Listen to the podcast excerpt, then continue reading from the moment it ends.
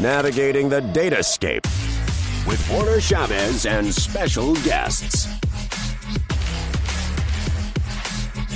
Hello, everybody, and welcome to another episode of the Datascape podcast. Today, we are going to talk about cloud security strategies for business with the man, the myth, the legend, Mr. Kevin Peterson. Kevin, you want to introduce yourself to the audience, please? Sure. So, uh, my name's Kevin Peterson. I've been with uh, Pythian for coming up on eight years now.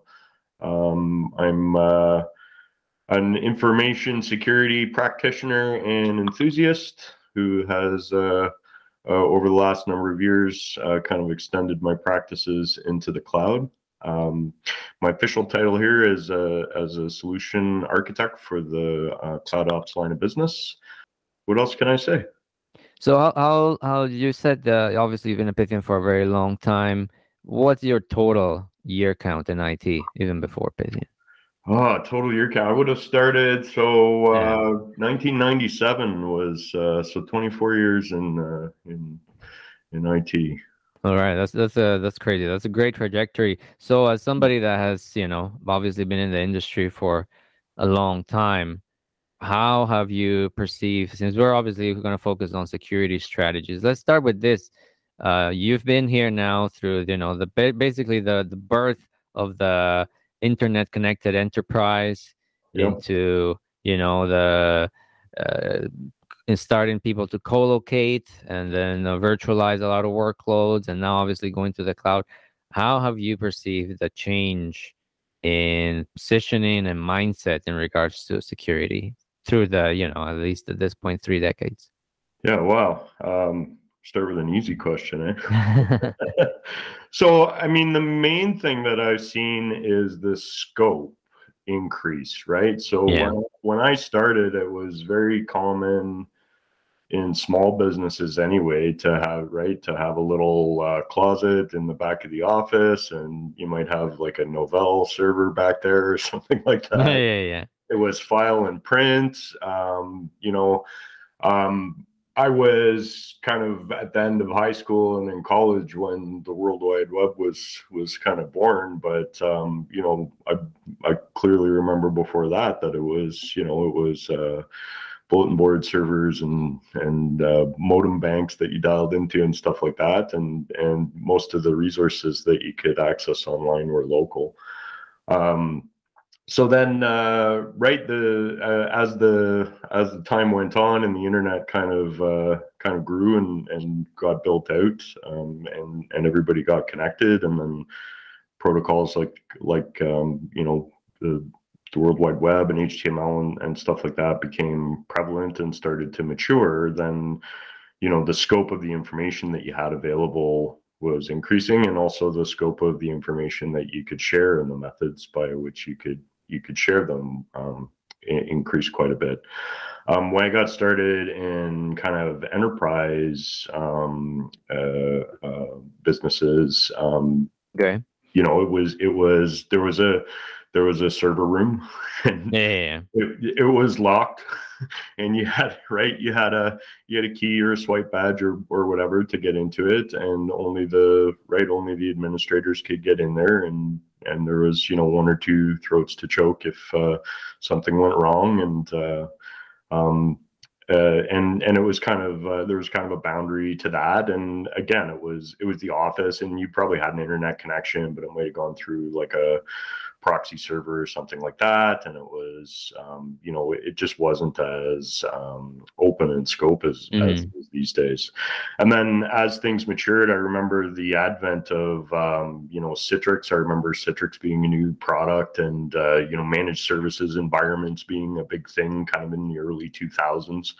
Um, and I got the opportunity to kind of put together and manage services around um, you know, uh, um, uh, MSP like environments um, where it, you know from a security perspective you had you kind of had control of the environment and you would share it with your clients and they would come in and they would have restricted access and you would mm-hmm. apply your policies in that environment or whatever and um, you know you would have uh, you would have a, a pretty um, uh, pretty tight control over things and then um, right when the when the cloud happened um, that was that was a big thing we went with the, there was a paradigm shift right Okay. Yeah.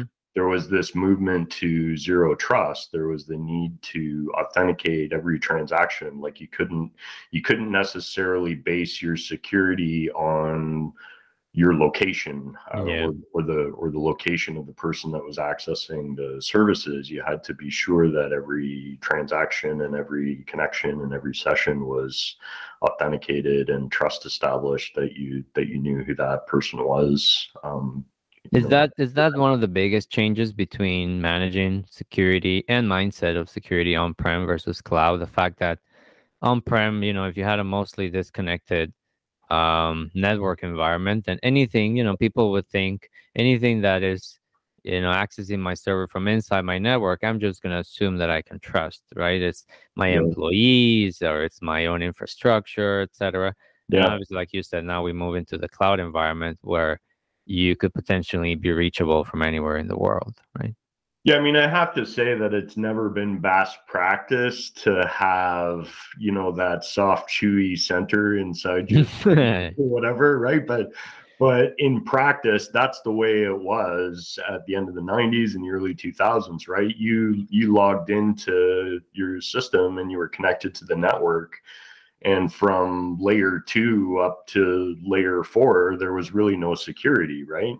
Um, and so I mean, when I'm back in the day when I was doing, um, you know, uh, technical audits and things like that, one of the right one of the ways that I would get into um, systems was to attack the network layer because it was so Mhm. weak. It was typically very typically weak, um, and and Well, I find even even today in a lot of environments we see, for example, uh, something that would be trivial to implement by an IT uh, personnel would be some sort of like man in the middle when you're literally on-prem, right? Because Yeah. a lot of the applications don't really authenticate the the server, right?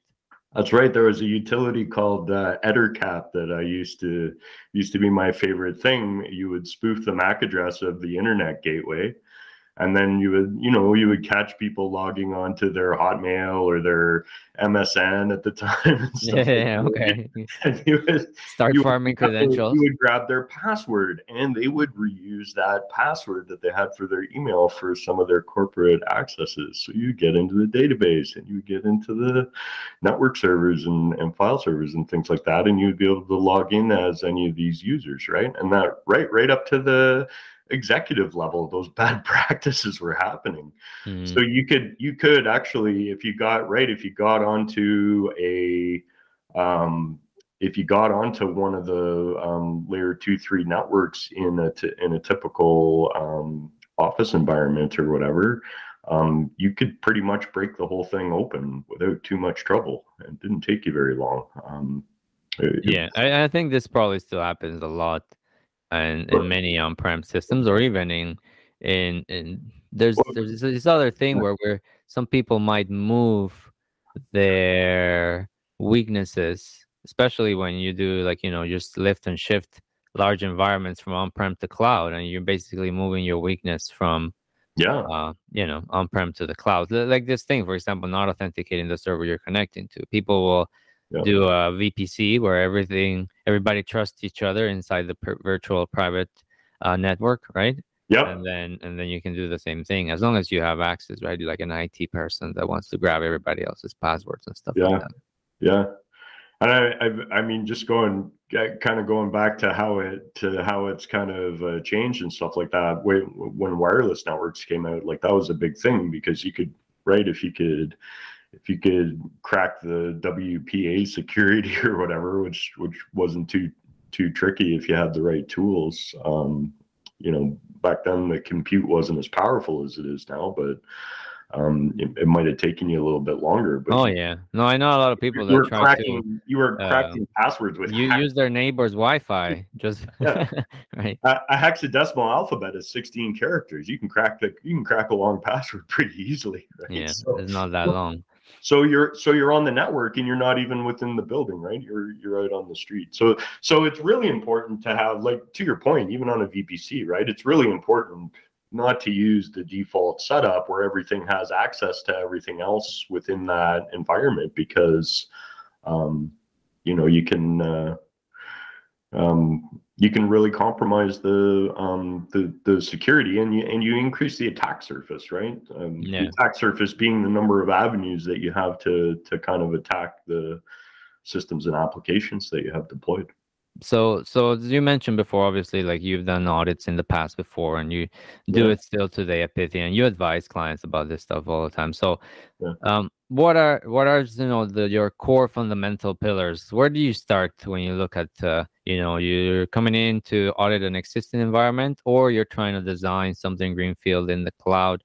Like, where do you even begin to unravel this, right? Because it's a it's a huge topic and it has so many different levels um, how do you make it easy for clients to like strategize on this Yeah. Um, so one of the things that I always um, stress, and and this is something that um, uh, again going way back, I, I once did a contract for Russ Cooper, who was the um, editor of NTBugtraq, um, which is like the uh, back in the day, it was the de facto um, NT vulnerability tracking and and uh, and kind of analysis uh, website, right? So you got your you got you got your Windows NT security news from from okay. track and and they were the, kind of the first ones to to release things. And he was interviewing me and he asked me what I thought the most important the most important component in a firewall system was. And I I was younger and I thought I was an expert and I, I can't remember the answer I gave him but I was really surprised when you told me that what he thought was the most important was was the logging capability was the audit was the visibility of the of the connections of the of, of tracking what was going through your your firewall right? And that always stuck with me the first thing i say is do you have visibility into what's going on on Mhm. your network? Because how are you going to secure something if you don't know what's going on right? So what i always start with is audit and audit capability. Do you have your logs set up properly? Do you are you capturing the the, the telemetry that you need to capture from a security perspective um, to make sure that you have the information and the like I said the the sorry to use the vernacular right? But the telemetry that you need to analyze and and make visible the things that you need to um, in order to kind of catch things happening and and um, and do analysis to understand what might need to be secured. So understanding what traffic patterns are happening on your network for instance can um, can be captured with flow logs on your v- your Mhm. VPC um, and understanding what's happening on your data structures can can um, and who's accessing them and, and what anomalies there might be and, and where they're um, connecting from and things like that can happen by turning on uh, data access auditing. Um, and how, how do you handle the problem of you know drinking from the fire hose right because uh, obviously as environments get more complex implementations get bigger.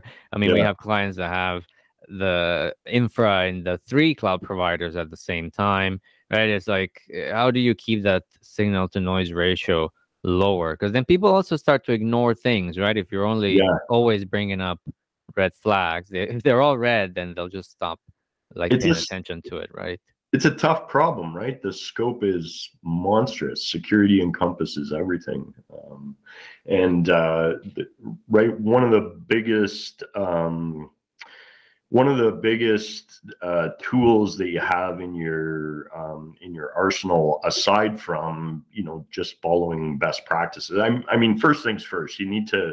There are established best practices for security that apply to the cloud and that apply to everything. Uh, the cloud is just a reinterpretation of a of an infrastructure and service Mhm. platform, right? Um, it's the data center writ large across the internet or whatever. So um, you know, at the end of the day, you're you're applying the same uh, best practices and the same fundamentals um, to cloud services.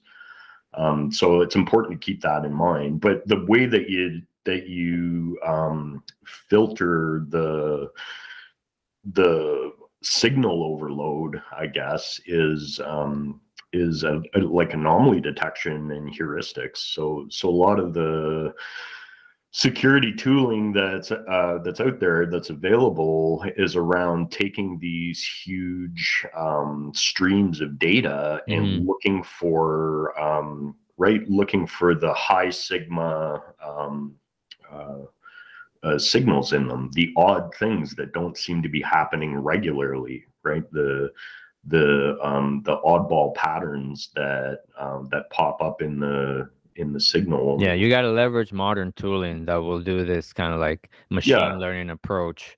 Yeah, it's to- not ne- monitoring. necessarily machine learning. It, it it's heuristics, and machine learning Yeah. is an approach to that, right? Yeah, But it's things like how do I detect if Sally, who always logs in from North America, suddenly starts logging in from Europe, hmm right? And and how do I make sure that I have like right that I'm raising that and that I understand that she either went on a business trip or hey, wait, yeah, they're not a static rules because you can't live by static rules be logging in from Yeah. Paris or whatever. Yeah, right? all So- this has to be dynamic these days, right? You can't have a set of just like if when clauses, or you'll never be able to catch everything that can happen, right? No, no, no, no. You, you you can't you can't necessarily catch everything, and that a lot of um, right. A lot of tooling has, um, you know, kind of pre-canned um, uh, policies and things like that that that help you to get on top of those types of things.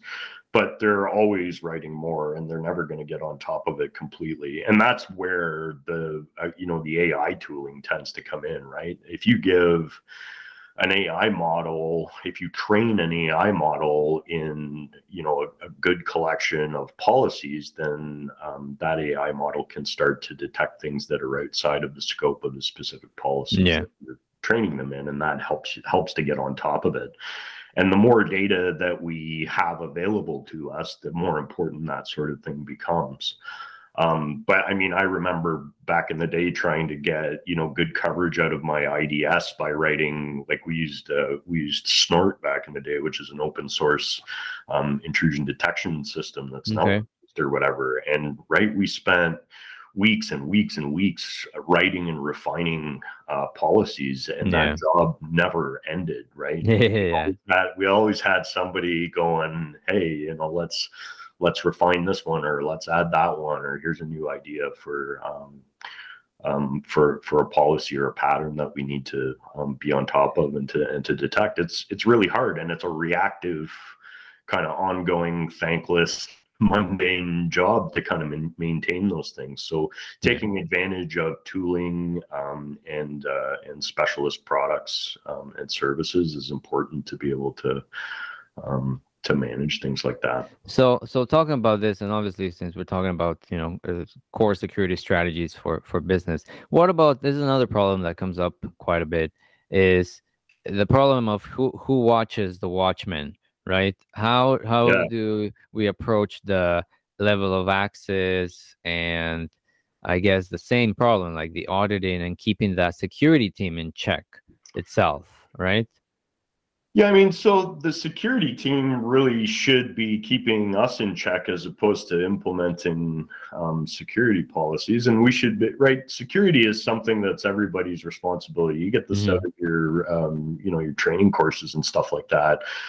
There's um, there's a high focus, especially with business folks, on you know data handling policies and, Mhm. and, and those sorts of things, and you know how to recognize and, and report phishing attacks and and those sorts of things. But from an IT perspective, we need to understand that security is a fundamental um, part of an, every IT practitioner and every administrator's job description, right? Like it should be up to everyone to be keeping an eye on things and to be, um, you know, suggesting improvements and implementing improvements in the in the security posture of the organization in line with the information security policy that that's published by the security team. And the security team should be auditing, uh, providing some tooling and stuff like that. But for example, you know, the audit stream that comes out of your cloud platform needs to go to the security team for analysis and to run through their SIEM tools and things like that. But it's not up to them to give you access. Right, it's it's up to them to support your Mm-hmm. um, business function as a as a cloud administrator or um, or deployment engineer or developer or or whatever it is. And and that becomes even more important that everybody's involved in that security role and that it's not a role apart from other roles as we get into the idea of self-service in the cloud right? Because here you here you open up yourself to um, you know all kinds of dangers because you're giving you know, admittedly smart guys, data scientists and data engineers and, and things like that, um, access to services and data so that they can do smart things with it. But if they don't have, um, you know, some security requirements and some guidelines and some controls around what they can do um, with the data that we're giving them access to, um, and and we just kind of say, hey, you're a smart guy, let's give you access to to these awesome cloud services so that you can do what you need to do with the with the data then we're trusting them to mm. do the right thing with our data and to keep it secure and that's not always the case um, so it makes it it makes it um, uh, tricky. And the biggest thing that I think about in terms of cloud computing and data security is um, you know how do i keep the self-service stuff under control like when i spin up a project and give it to department xyz in my organization how do I know that they're going to do the right things and that they're not going to introduce big security holes in my um, in my cloud perimeter, right? Yeah. And how, how do you? What do you usually advise to uh, people when they say, you know, how do we find or strike the balance between security and productivity, right? Because obviously the easiest thing would be totally open, everybody has access to this stuff, you know, deploy whatever services you want, but you know, obviously that's at odds with being able to have a super lockdown environment. But then a super lockdown environment, sometimes people have struggled just with their day-to-day tasks because it's, it's too locked down at the same time, right? Yeah, there's definitely a balance um, between them. The the biggest thing to that that helps us um, from that perspective is to keep environment separation. Um, okay. So if I have an operational or a production environment that contains sensitive data or or production data or just valuable data that I don't want exposed, um, you know that environment needs to be locked down, and there needs to be one path for releasing um, code or services or configurations into that environment. Um, the one path to production is a big um, you know cloud deployment paradigm with with automation and everything and and the idea there is that you have automation your CI/CD pipeline, which is everybody kind of knows that terminology. Continuous integration is the idea of testing your code to make sure that it's um, um, you know that it's secure, that it's configured properly, that it complies to policies, that it works, that it's functional, and and that it results in the uh, you know in the expected uh, um, uh, configuration that you want it to. And cd is continuous deployment which is the which is the release of those um, uh, coded deployment artifacts into into um, your production or your operation um, environment. So having a single path that enforces all the, you know, right.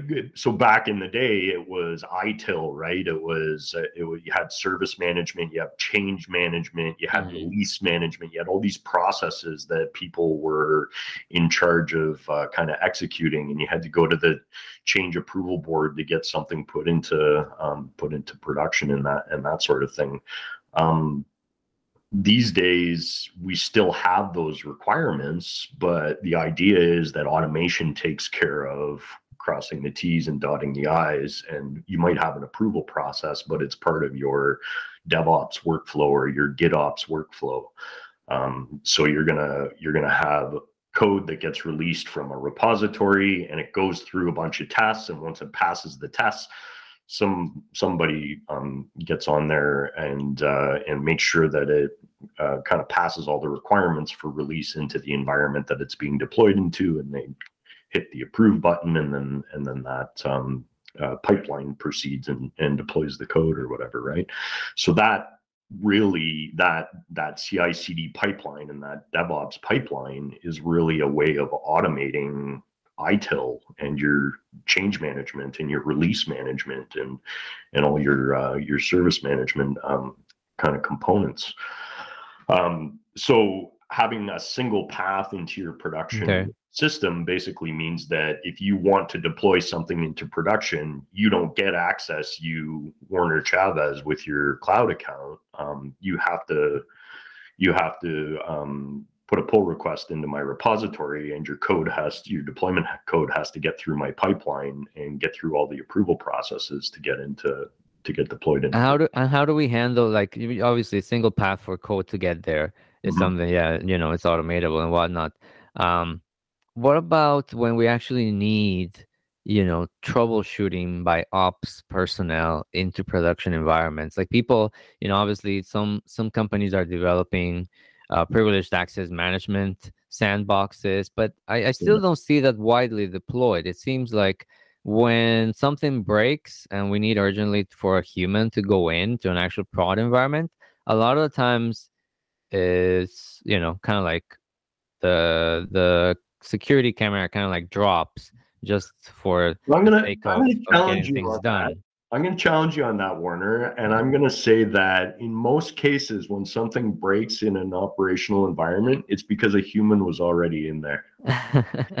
In Well, most cases, right? yeah yeah no i i, agree so agree in most cases it could be yeah. but it's still you might still need Sure. that So and a lot of people don't seem to have that- these bastion servers like you know Mm, you would think yeah. we would be recording what people are doing we Mhm. would be key logging uh, ops teams when they go into production boxes but sometimes or at least i still see quite a bit of just like oh the ops team if you do need to troubleshoot just just get in there and, and get it done kind of thing right Yeah, it's kind of a lazy way of doing it.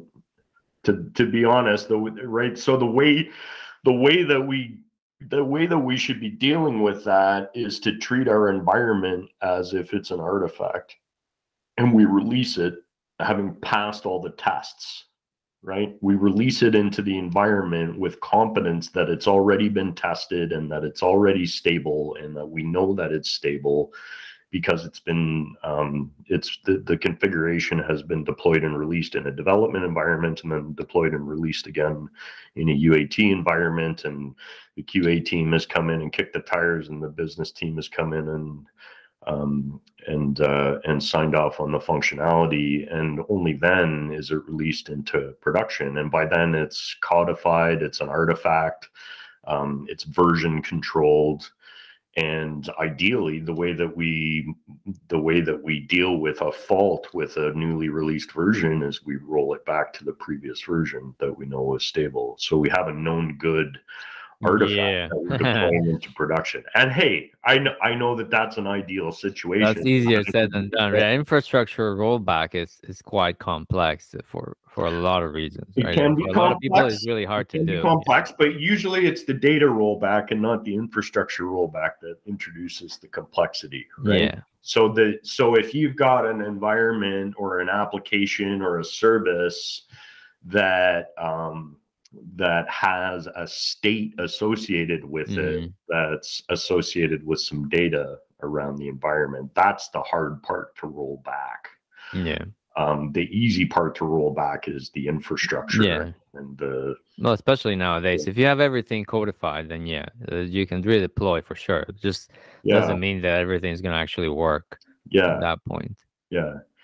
And so, right. So, what do you do when um, when things blow up and somebody needs to get in there? Well, the the sad truth of the matter is is that most organizations trust a few people to go in there and fix whatever needs to be fixed. Right. Yeah, I still like. uh, uh, Then I still see that opportunity, or like for example, in Azure, you have this idea. Probably other cloud providers have something similar, where you can deploy uh, the Bastion uh, machine that is recorded, that is audited. Like every action is audited. You can't just Yep. easily copy paste files in and out and all this other stuff, right? Seems it should be even more widely used than it is though because i still see quite a bit of just the you know the real hard hitting troubleshooters they do get like non-monitored access to They their they do. environments And so here's the issue with those environments. Those environments tend to be tightly controlled.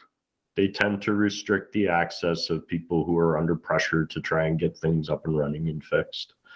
Um, people tend to not like them. They're an extra kind of hop or an extra step, Mhm. and you get a lot of pushback around it. Um, also, uh, particularly, right? Um, I'm recording your session, and all, all your activities are being logged. That's a lot of pressure to put on a human.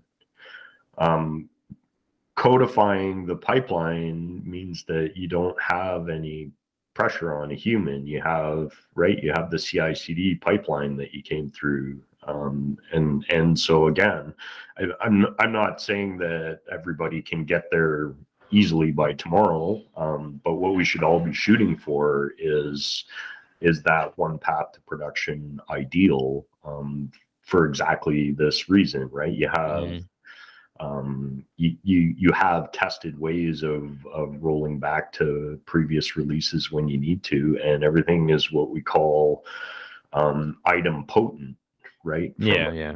Yeah from a from a, a release perspective which just kind of means that instead of taking an action and possibly having a duplicate result like for instance if i have a script that creates a vm and then i rerun the script it creates another vm but if i have an idempotent um, uh, code deployment there's a there's a state associated with it that allows me to say okay that VM already exists and I need to converge on the desired state and always end up with the same result. And that result is known good because I have tested it in my other environments and it's codified.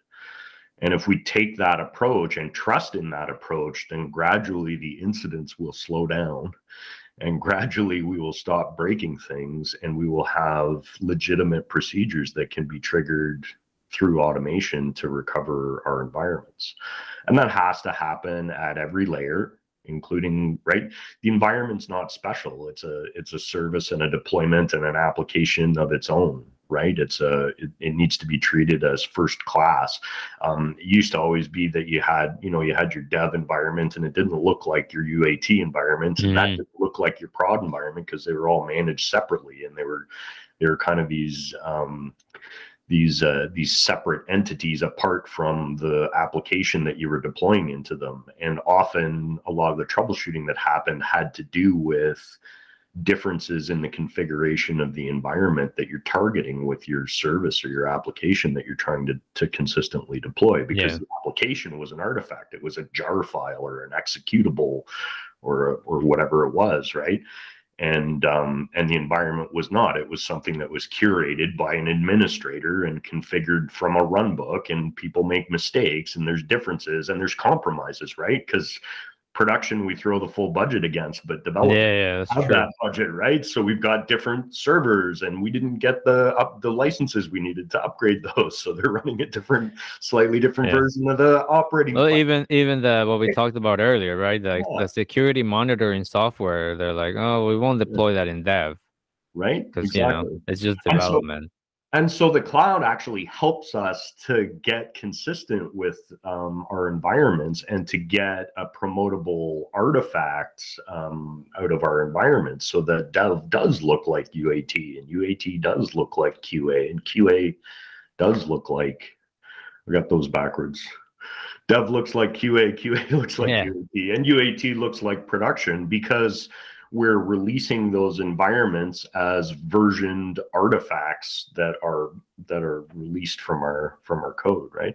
And if we get to that point and i'm not saying it's an easy thing to do if we get to that point all of a sudden our production incidents go down to nearly zero really quickly they might be right we might have issues associated with scale but if we did our, a good job in qa of testing our scale according to our expected workloads and things like that we can we can probably do a pretty good job of minimizing um, you know production production incidents and requiring that people jump into these environments Okay.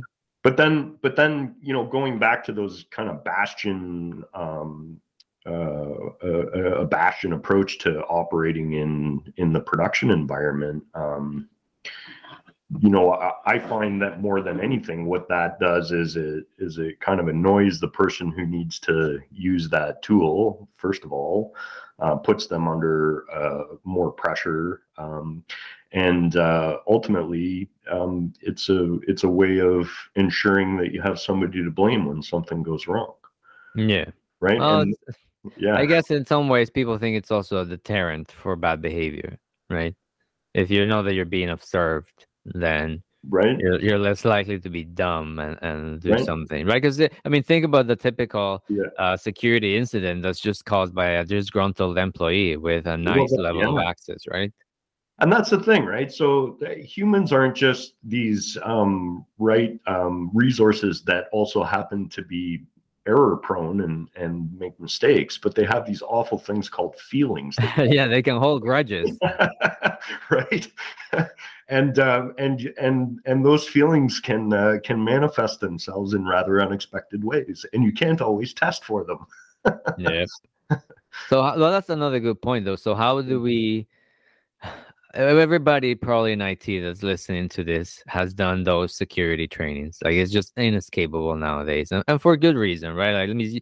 You at least have to have people cover the very basics of the knowledge of like don't open the emails that, that are offering you the free trip from Disney and all that stuff, right? yeah Um, but but what else? Like, how else do you handle the human factor other than you know training, some surveillance, uh, anomaly detection in terms of behavior? Is there anything else that we're missing? Well, I mean, so building security into our job roles is important and and bringing that up right we we tend to we tend tend to look at our jobs as functional right make this work or monitor that thing or or what have you um, but what we need to do is build into the workflow and into the requirements of the projects that we deliver the um, the, the requirements that reflect our security best practices so uh, you know, best practices when you're when you're administering things in the cloud um, are they look a little bit different than best practices um, for on-premises uh, systems because the cloud systems are a little bit different. We manage them via an API and we um, automate their deployment and uh, we tend to delegate control of certain things. Right? It's very common in the cloud for you know a, um a business unit within an organization to own and curate its own service applications um, because it's easier to kind of delegate um, than it is to you know have IT set up a server and configure and administer the application right if they've got to Mhm. go and deploy the if they've got, got to go and deploy the resource that the application is going to run on then they're going to right apply the access controls and all those types of things Whereas if we delegate that to a business unit and say, okay, you decide what application you want to run and you can deploy it over here on this VPC subnetwork um, that that we've got um, set up that has access to our on-premises. Um, Goes back to that trade-off, right, between like Yeah. self-service and convenience over yeah, centrally managed uh, So- security too, right? Yeah. So providing good exa- like people want to do the right thing for the most part, right? And providing good examples of how to do those things and providing um, tools that allow people to self-serve in in, in uh, ways that reflect um, good patterns and best practices is is important. It's an important part of a cloud strategy. Um, another thing is and this might not this is this is kind of related to security it's kind of financial security for the business right a common thing that we see in the cloud is that right i i give somebody in a in a in a business unit within the organization access to a project and they run up the cloud bill right Mhm. because it's all being funneled into uh, you know the cfo's uh, credit card Yeah, yeah, yeah. account, Sometimes right? And then, and then we have to go back and figure out, or okay, well, who right? did that? And let right, let's let's go and shut some stuff down. But there's um, there's um, delegatory models where right we can set up uh, a sub account and make that person accountable for what they're doing from a cost perspective. And it's the same approach with security. We can right we can um, we can set up um, uh, structures and and organize our cloud infrastructure in a certain way that, for example, the owners of particular data are um, are set up as data stewards from an information security policy perspective, right? Um, and that there's a boundary around their data and their access. They're um, they're uh, able to authorize access to their data actively instead of just trusting a person to come and pick it up from a central location that all the data engineers dropped you know the the data into um, for the organization right? There's an actual data steward and they're responsible for going through some sort of an authorization function and then and then the um, the department or business unit that is accessing and processing that data comes in from another P, uh, from another um, uh, bounded area or organized area within the cloud infrastructure with a particular access and their access is audited and we know that they came in and got this particular data from um, this data owner or this data steward and that that access was uh, authorized and then we know that if we decide that they don't need that access anymore that there's a process in place that's governed by the owner of the data not the user of the data that says, okay, you no longer have access to that. Um, and then we can put policies in place um, in in all the cloud platforms. There's the facility to apply policies that allow you to enforce what um, um what users in the cloud environment can and can't do. Um, and they're not always 100% comprehensive, but they mm. they allow us to kind of shake it down and uh, and make it a um, you know a tenable problem basically. How, yeah, that's a, that's a great point. So how do you or what do you usually advise to people that look at like what is out there in the cloud and everything that you can deploy and then the whole problem of security becomes a little bit overwhelming, right? It's like an analysis paralysis.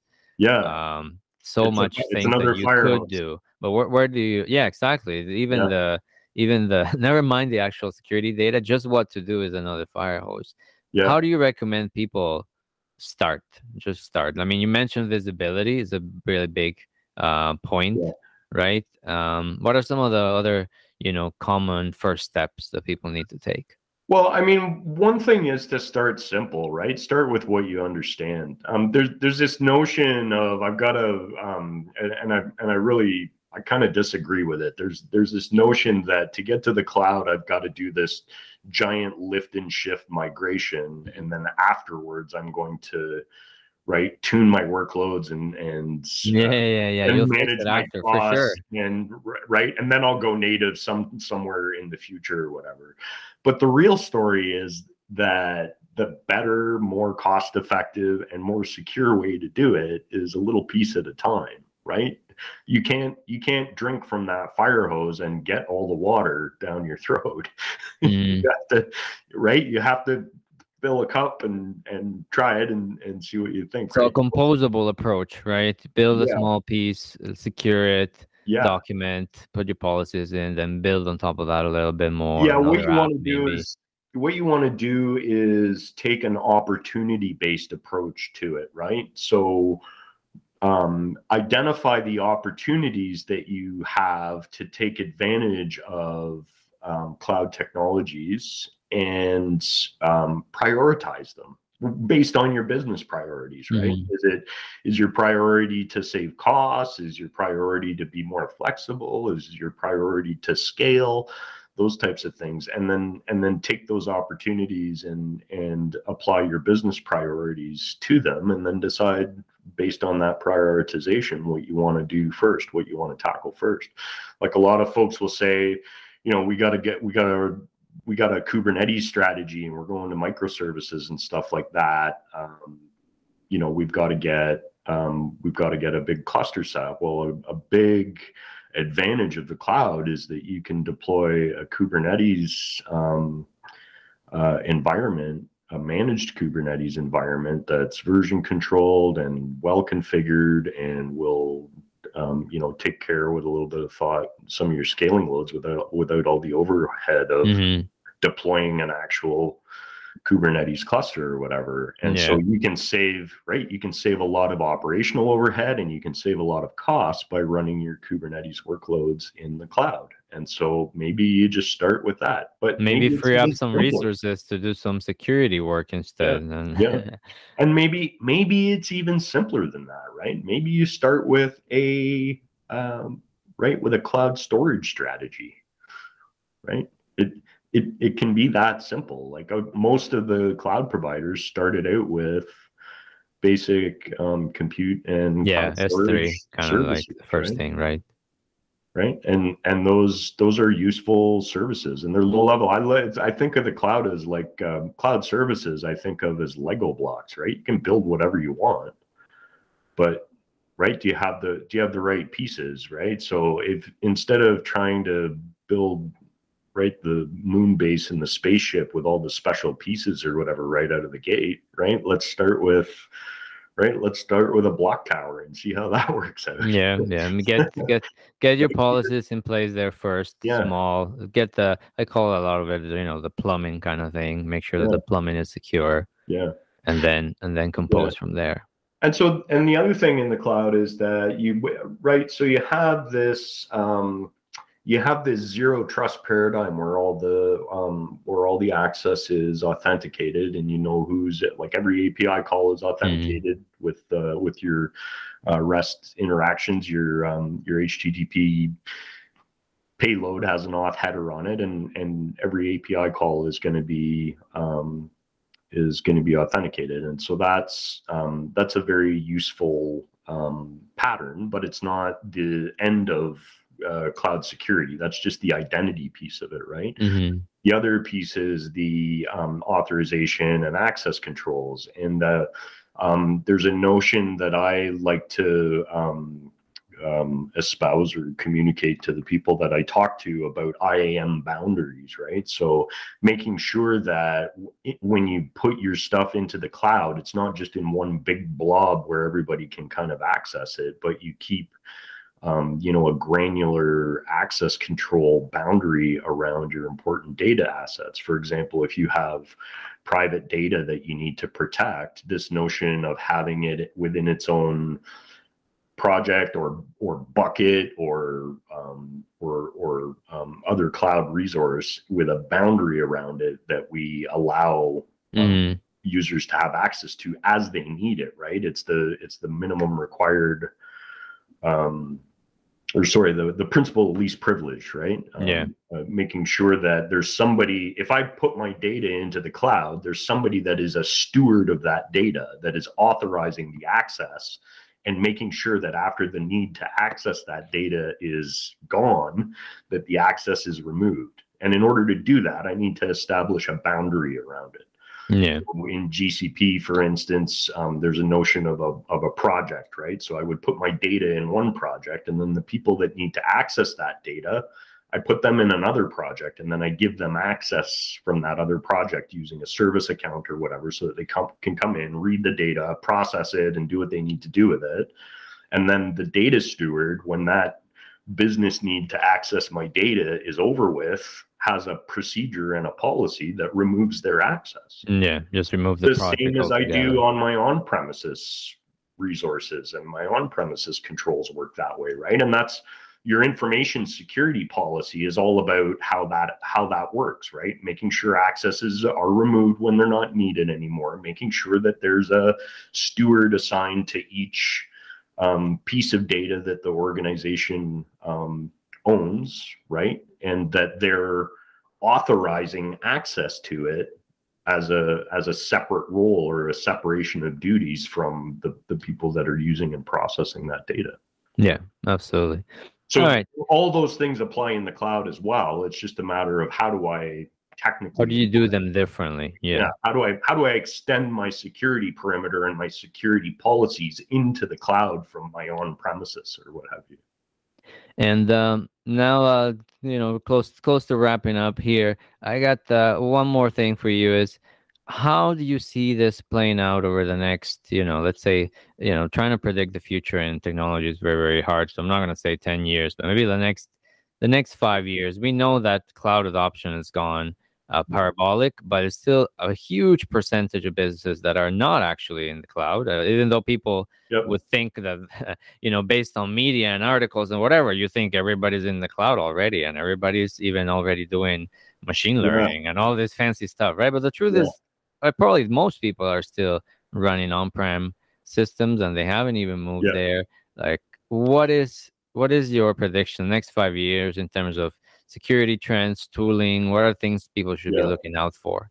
So two things, right? One is that that um, you know those uh, what, what we might call the stragglers, but is really you know the the forty or fifty percent of of businesses that are left that haven't moved to the cloud. Um, they're either going to realize the benefit of the cloud or they're going to fall very very far behind. Um, I, and I don't think there's going to be much in between. There might be some very special business verticals or or or boutique service companies and things like that that might be able to get away with without that sort of thing. I mean, I I can imagine that a you know a small construction company or something like that can get away with a you know a PC and the in the boss's office. Well, even even there, those But- people are using the cloud. They just don't use. They just don't deploy cloud infra, right? But they're Yeah. using it with all the SaaS offerings they use every day, right? Absolutely, absolutely, and and that's the thing. Like cloud is not just a cloud platform. It's it's cloud services and online services that you can leverage as a small business as well, right? Um, anything from right uh, um, your your accounting software like uh, an Just your email, even, yeah, right? yeah, email, all that kind of stuff, right? I, so I haven't talked to an exchange admin So- in, a, in a very long time. And the, I mean, the main advantage to cloud, this is the, the paradigm shift here is that instead of a giant capital investment, you have operational expense associated with your with your services and your application infrastructure, right? I don't have to buy servers. I don't have to have a server room. I don't have to I don't have to pay for cooling. I don't have I, all of that is built into the price and it's operational. So so all of my IT infrastructure moves from my capex on my um, right on my uh, on my uh, ledger from my capex section to my opex section, and that's the big advantage. Um, you're you're going to be consuming it like it's a utility rather than purchasing it and writing it down like it's an asset.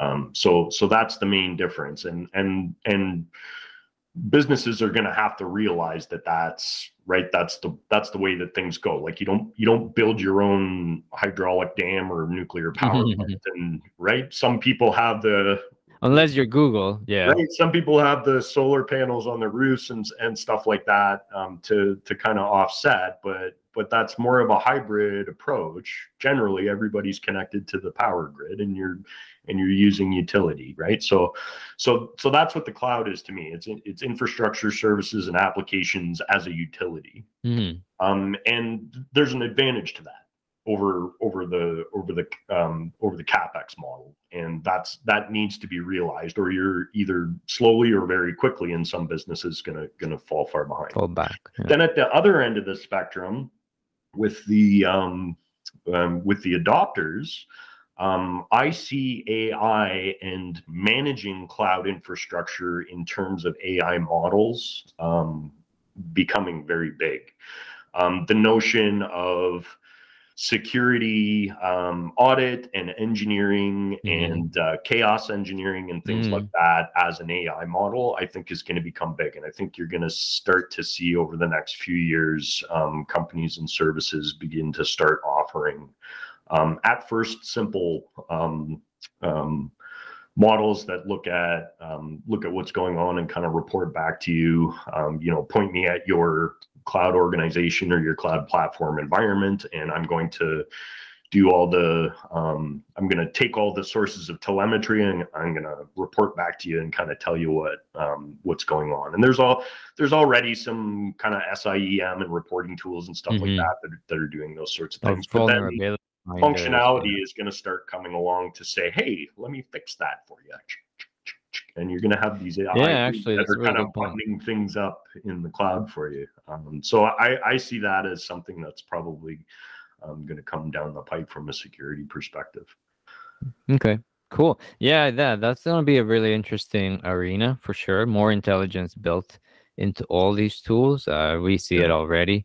Uh, most cloud providers, as we mentioned at the beginning, already have some level of automated monitoring or live detection, threat detection, right? Software that all that stuff is just going to get smarter Yep. over time and it's going to learn more. More people will go to the cloud to provide even bigger data sets for training for the cloud providers as well Yep. right so that's another point so in- inherently uh, as the tooling gets better in the cloud then i wonder if at some point you know on-prem the, the tables might flip and on-prem will be considered less secure by default than a cloud deployment right?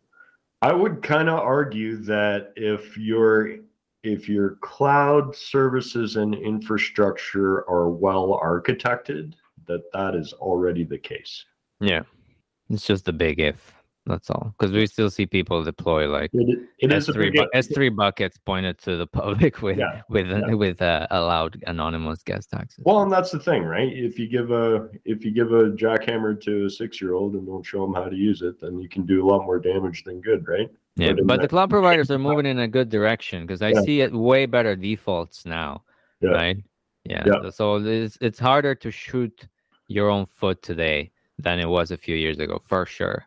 Yeah, yeah. Um, and that's continuously improving and, and good on the on the on the major providers for for making that happen. Um, wait, one of the one of the providers that does a really great job of kind of default um, security is Oracle. Um, the the OCI cloud you Yeah. can you can actually go in and um, and select their kind of secured environment and and- and by policy you're not allowed to do dumb things. Cool. so it's, Okay, that's cool. yeah. All right. Okay, well, that's all the time we have for today, folks. Um, thank you so much for listening. Thanks a lot, Kevin, for joining me today. I hope you got a lot of good um, tips, tricks, value out of this conversation. Security always a hot topic. Sure. And for everybody else, uh, thanks for listening. And until next time, have a good day. Bye bye. Navigating the datascape